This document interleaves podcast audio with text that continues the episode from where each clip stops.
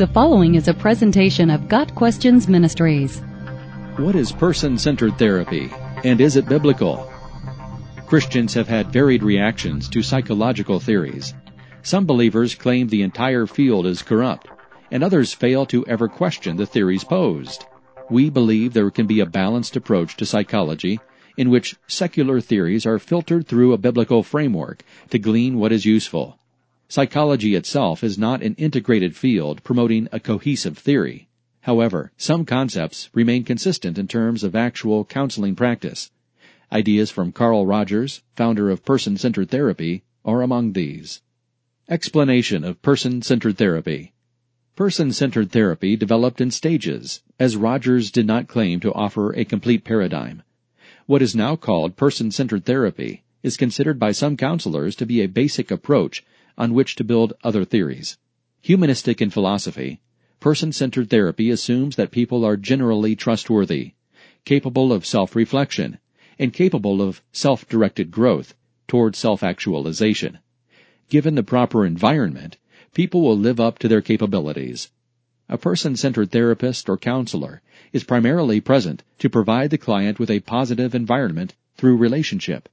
A counselor must be congruent genuine or authentic, exhibit unconditional positive regard, and provide accurate, empathetic understanding. With such a supportive relationship, a client is bound to come to know himself or herself and grow. Rather than focus on client complaints, person-centered therapists focus on the client. Therapy is meant not to solve problems, but to help people become better at handling their own problems. Counselors must be present with their clients and generally focus on the immediate. There are no person-centered techniques of which to speak, which is why some counselors follow Rogers' call to be genuine, accepting, and empathetic, and then employ other techniques and methods to promote client growth. Person-centered therapy is often used in crisis intervention and for training workers in service-oriented fields. Natalie Rogers, Carl Rogers' daughter, used person-centered therapy as a springboard to create expressive arts therapy. Biblical commentary on person-centered therapy. Biblically, there is a glaring problem with person-centered therapy in terms of its view of humanity. Humans are not inherently motivated toward positive growth. We were created in God's image. We do have eternity in our hearts. We know that there is something better. But Adam and Eve sinned, introducing a sinful nature into the rest of humanity. Without God, our hearts are deceitful. We desire that which is evil, and we are dead in sin. We may desire to somehow be restored to our original purpose, to gain a sense of satisfaction and rightness in the way we are living. We miss Eden, but we cannot get back to it. It is not through our own effort or through a positive relationship with a counselor that we will grow. It is only by the work of the Holy Spirit. Also, we need more than growth. We need salvation. We need sanctification.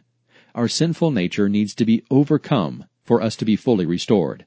Person-centered therapy's concept of humanity can also lead to selfishness. Self-actualization is about the self and the removal of personal barriers. Knowing oneself and reaching one's full potential become paramount.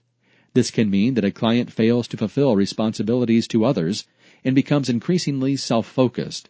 Anytime a person sets out to find himself while neglecting his other relationships, he is being selfish.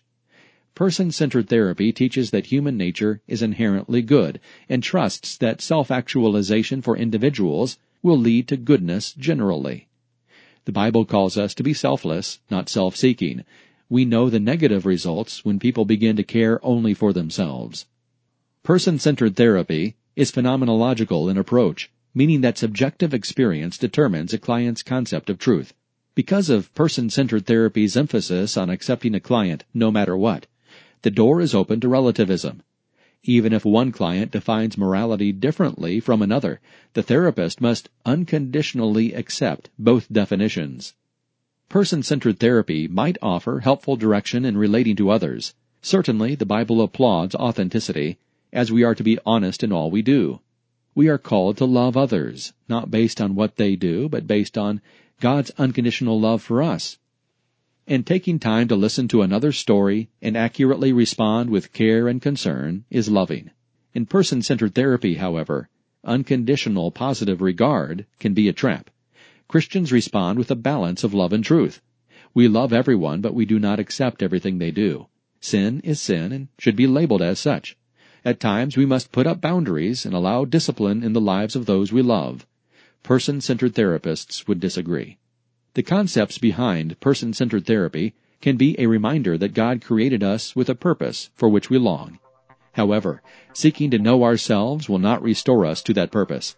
Instead, we must seek to know God and allow Him to reveal to us the unique purpose He has for us. We must rely on the power of His Holy Spirit and the solid foundation of His Word in order to be healed and sanctified. Got Questions Ministry seeks to glorify the Lord Jesus Christ by providing biblical answers to today's questions.